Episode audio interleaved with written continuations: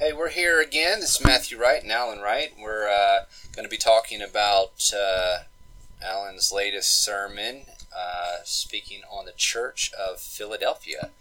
Um, he covers just a little bit of the church. I don't think in the sermon you may not have mentioned that this is part one.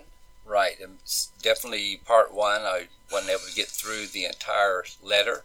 So we'll cover at least another section, and who knows, maybe even a third. We'll see how it goes. So one thing that I gathered from the sermon that, that the listener, uh, I think, will, will like to hear is is the talk talking about Jesus and how He is in charge of the open and the shut door. Can you go over that for just a second? One of the uh, descriptions of Jesus in the beginning of the letter is one who holds the key to David, and what he shuts, no one can open, and what he opens, no one can shut. And then right after that, he talks about placing an open door for the uh, Philadelphians. And uh, he, he talks about them having little strength. And so a lot of things were going through my mind. Here's an open door for a weak church, and I believe I, I uh, entitled my lesson "Strong God, Weak Christian," something along that line. And I was trying to think, what is this open door? And there's lots of different uh, theories. A lot of different commentators will come up with different things. It was a city that was placed, uh, was built on the frontier. It was supposed to be a missionary uh, city for the Greek culture and the Greek language. So it'd be natural to say this open door is evangelistic to the area. Uh, that's a common way that the New Testament uses the word open door. But as I studied it, I think that the open door was an opportunity to reach out to the Jewish people in that city that were opposing them, that were fighting against them, that potentially could have uh, uh, persecuted them. And I, I, got that from, as I, st- I studied it, uh, verse 9 especially, it says, I, in the NIV says, I will make those who are of the synagogue of Satan.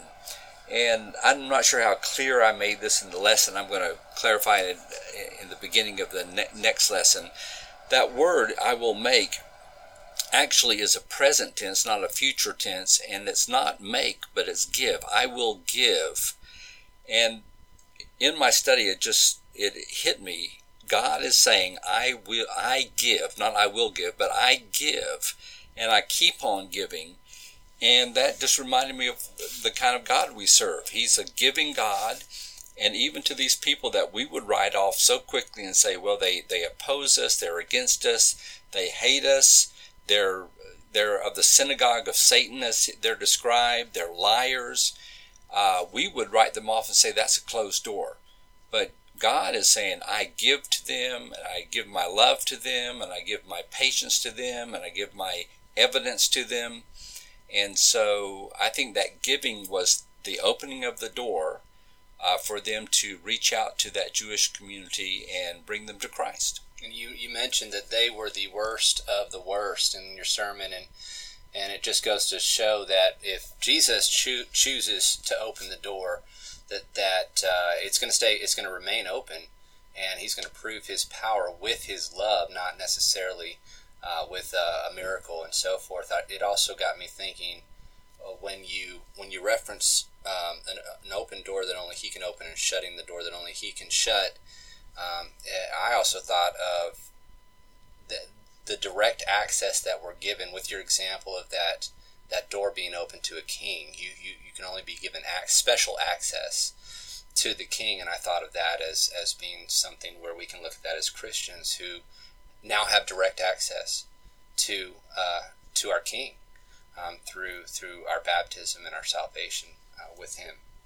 Right, and and uh, you know the in his description he holds the key of David, and that what again what opens uh, what he opens no one can can uh, close is referring back to Isaiah 22 where uh, Eliakim was the one who opened the door to King Hezekiah, and in this way I think is referring to Jesus opening up the door. John 10 talks about him being the door, opening up the the way to heaven, to access to God, to our salvation, to the relationship that we have with uh, the Creator of the universe.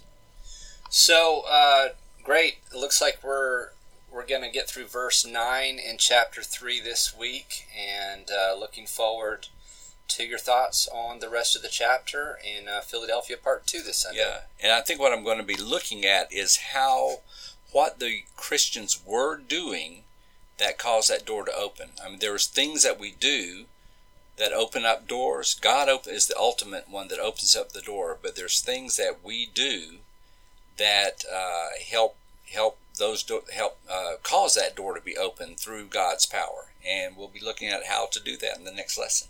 So uh, don't forget to go ahead and download uh, the uh, podcast on Stitcher or iTunes, or you can just go there and listen.